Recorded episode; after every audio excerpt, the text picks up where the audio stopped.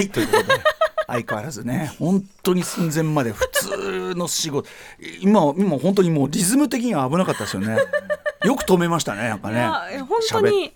今思ったことポロって、まあ、お腹減ったなだったんですけど、ああそうですか、まあ、そんぐらいだでもまあいいけどねお腹減ったなぐらいから始まるのも可愛らしいですけどね。減る時間じゃないですかこの時間。いつもどうしてます、いつも、食べてきてますか。ちょっと食べて終わってからがっつり食うみたいな感じしてますけどね、ちょっとサイクルが遅くなっちゃったな、ね、ちょっとね食っちゃいますよね。すいませんね。ああということでお久しぶりです。お久しぶりです。生きてました私。2週間ぶりということでしょうかね、はい、でもいかが毎日聞いてるんですごく、はい、近くに私いる気持ちでした。しょうもない放課後ポッドキャストまだ終わんね地獄みたいなラジオことをまだある放課後ポッドキャストも聞いていただいて嬉しい驚きですよいつも、もう終わっちゃうかなと思ったらあれまだ1時間あるな終わりの挨拶してから40分とかね普通にありますからね長いなね粘るねって、粘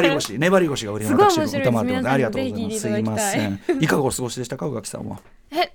なんだろういっぱいありすぎてね。そうなんですね。さっきもうさ森保くんが打ち合わせしようとしてんのにそっちのけであれ見たこれ見たで。あそう鬼太郎ね、ゲゲな今ね私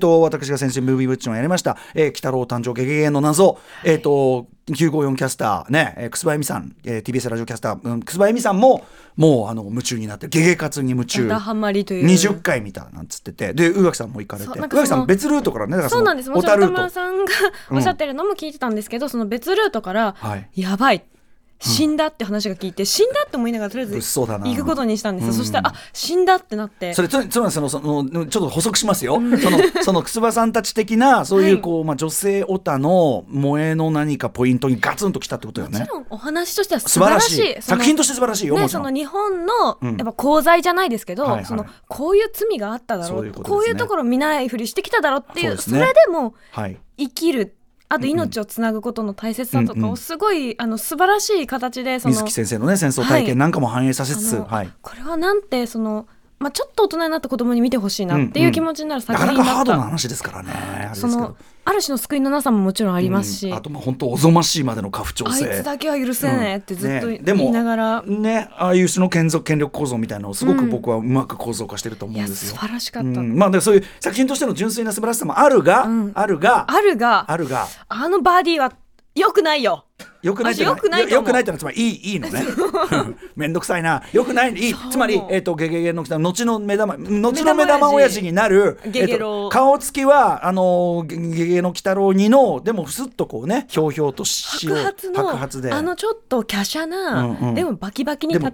アクションシーンすごいからね。あとちょっとなんとかじゃろうっていう話し方、アウトって思いながら、アウトってのはいいのねこれね。すみませんちょっと私が全部翻訳してるね。それと水木というがその水木、要するにちょっとこうやさぐれたノワール的主人公って言いましたけど、いろんな地獄を見てしまった結果愛も知らず、そしてその世界に対してもそんなに多分期待してない、ニヒリストというかねなヘビースモーカー良いってなって、これ良いね、これは良いんだよね。じゃあ良いってのはごめんヘビースモーカーがいいわけじゃなくてというキャラクター像がたまらんということね。そんな彼がある種多分自分をすごく低く見ていた、でその悪ぶってた人がこう変わっていくところとか、その彼にこう何かを託そうとするゲゲロウの感じとかも、確かに最後託しますからね。良いでずっと言ってました。あ、そう。じゃあやっぱそこのくすばさんがあんな風になっちゃう、あんま様になってしまう。また一つ当事者性の高い活動が増えてしまう。それも納得ので、しかも実際劇場もさ、大人の女性すごくやっぱ多くて。私の隣の隣ぐらいに座ってた女性がもう浴衣を着てらっしゃって、こう結構白地にこうちょっと狂紋みたいな、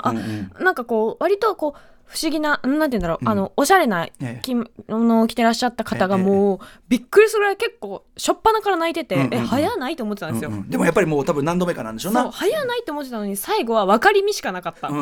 理解ってなってオタク用語が難なく飛び交うことよって。いや素晴らしかったですね。見てよかったです。ありがとうございます。いやいや、私の方はねもうなんか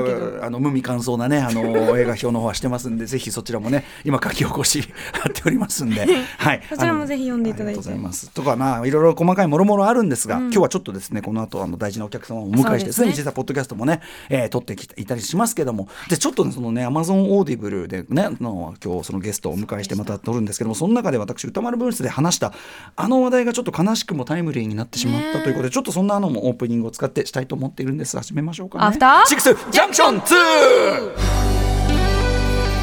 TBS Radio After Six Junction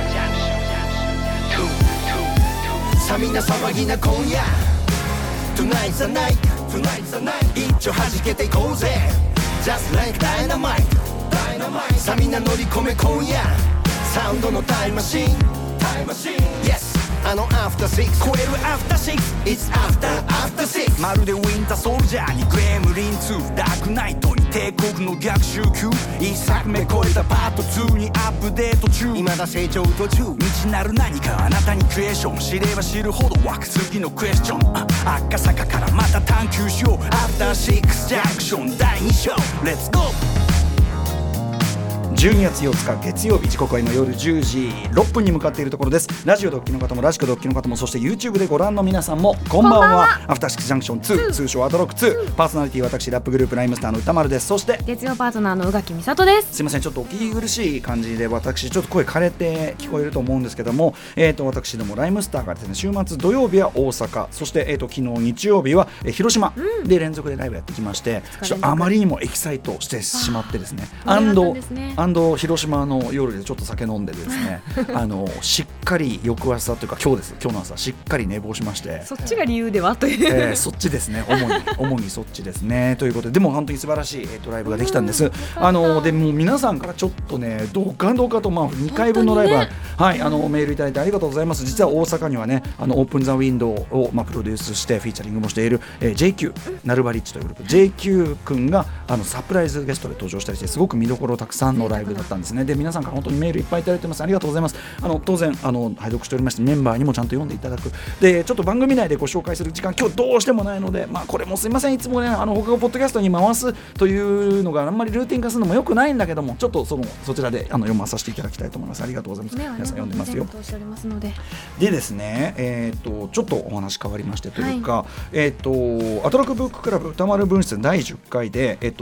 先週ぐらいですか配信になりました回で私が、山田太一さんの、未発表脚本というのの本が出てますよと、柏木弘樹さんという方が、編まれた本で、で不揃いのリンゴたちのパート5の幻の、脚本があったと、いう感じで私がこう散々読み上げなんかしてですね、ね石原まりえさんの声で聞いてくださいなんつってねやってました、はい、でそんなことをキャッキャとやってた矢先に皆さんも、まあ、いろんなニュースでご存知かと思いますが、11月29日水曜日に、その山田太一さんが、老衰のためお亡くなりになったというニュースがびっくりしちゃいました。ちょうど熱くいかに山田太一脚本というのがねすごくまあ、私ももちろん大ファンだし例えば台本読み上げるだけでこんなに生き生きとその山田太一的世界というのが浮かびってくるかっていうのも知ったばっかりだったのでびっくりしてしまってこちらもリスナーの方からメールいただいてるんでちょっとご紹介しますね。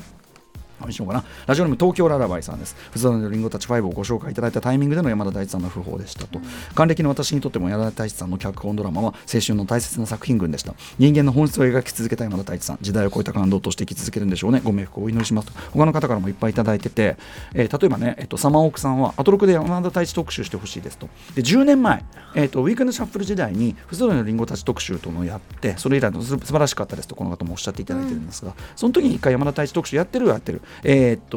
行本敗者たちの想像力脚本家山田太一というのを書かれた、長谷正人さんというですね、早稲田の教授ね私が非常に尊敬している方なんですけども長谷さんをお招きして山田太一特集1回やったんですが、まあ、追悼的な何かもやってもいいかもしれませんね。リスナーの方からもメールすごくいっぱいいただいてますし私もすごくいっぱい言及もしてますしまあ、影響というのは偉そうですけどね考え方の根幹にいろいろやっぱりあると思いますし、といったあたりで本当に、まあ、まずはご冥福をお祈りしつつですね、でも山田さんの残した素晴らしい仕事の数々ちょっとまだ味わい尽くしていこうかなというふうに思っておりますという感じです。ということで、早速ですが今日メニュー紹介いってみましょう。さてということでこの後すぐ特集コーナービヨンドザカルチャーをお送りします。読書についてあれこれ語る雑談企画ブックライフトーク。ゲストは今月16日にエッセイ集行儀は悪いが天気は良い、これめちゃくちゃ面白かったこちらの本も、発売されたお笑いコンビ A マストの加納愛子さん、お久しぶりですね。3年ぶりぐらいですかね。そうですね、番組をお越し先ほども実はポッドキャストを撮ってですね楽しかったですね。散々話しこけてしまいましたねえ、まあ、ということで今回もですね読書についていろいろお話を伺っていきたいと思います。そして11時からは新概念提唱型型投稿コーナー〇〇まお送りいたします。さらにその後は明日使える一発必中のカルチャー情報をお伝えするカルチャーワンショット。今夜は TBS ラジオ毎週日曜日夜11時半から放送中、めちゃくちゃ面白い番組ノート、脳を盗むことが言ってノートでもおなじみラッパーのタイタンさんと音楽家の玉置周慶さんが登場。ヘッドホンで鑑賞してほしい、私今この手話のヘッドホンしてますけども、ヘッドホンで鑑賞してほしいおすすめのドキュメンタリー版映画をお二人にご紹介いただきます。番組では皆様からリアルタイムの感想や質問などもお待ちしています。アドレスは歌丸@tbs.co.jp 歌丸@tbs.co.jp まで。読まれた方全員にアフターシックスジャンクション2のステッカー差し上げます。また X、LINE、Instagram では番組の各種情報も発信中。さらに Apple、Amazon、Spotify などの各種ポッドキャストサービスで過去の放送や放課後ポッドキャストなどの特別コンテンツも配信しています。さらに YouTube ではこのスタジオの様子が生で覗き見れるよというね、覗き見できるよというね YouTube 生配信もしております。ぜひチャンネル登録、高評価よろしくお願いします。それではアフターシックスジャンクション2いってみよう。アフターシックスジャンクション2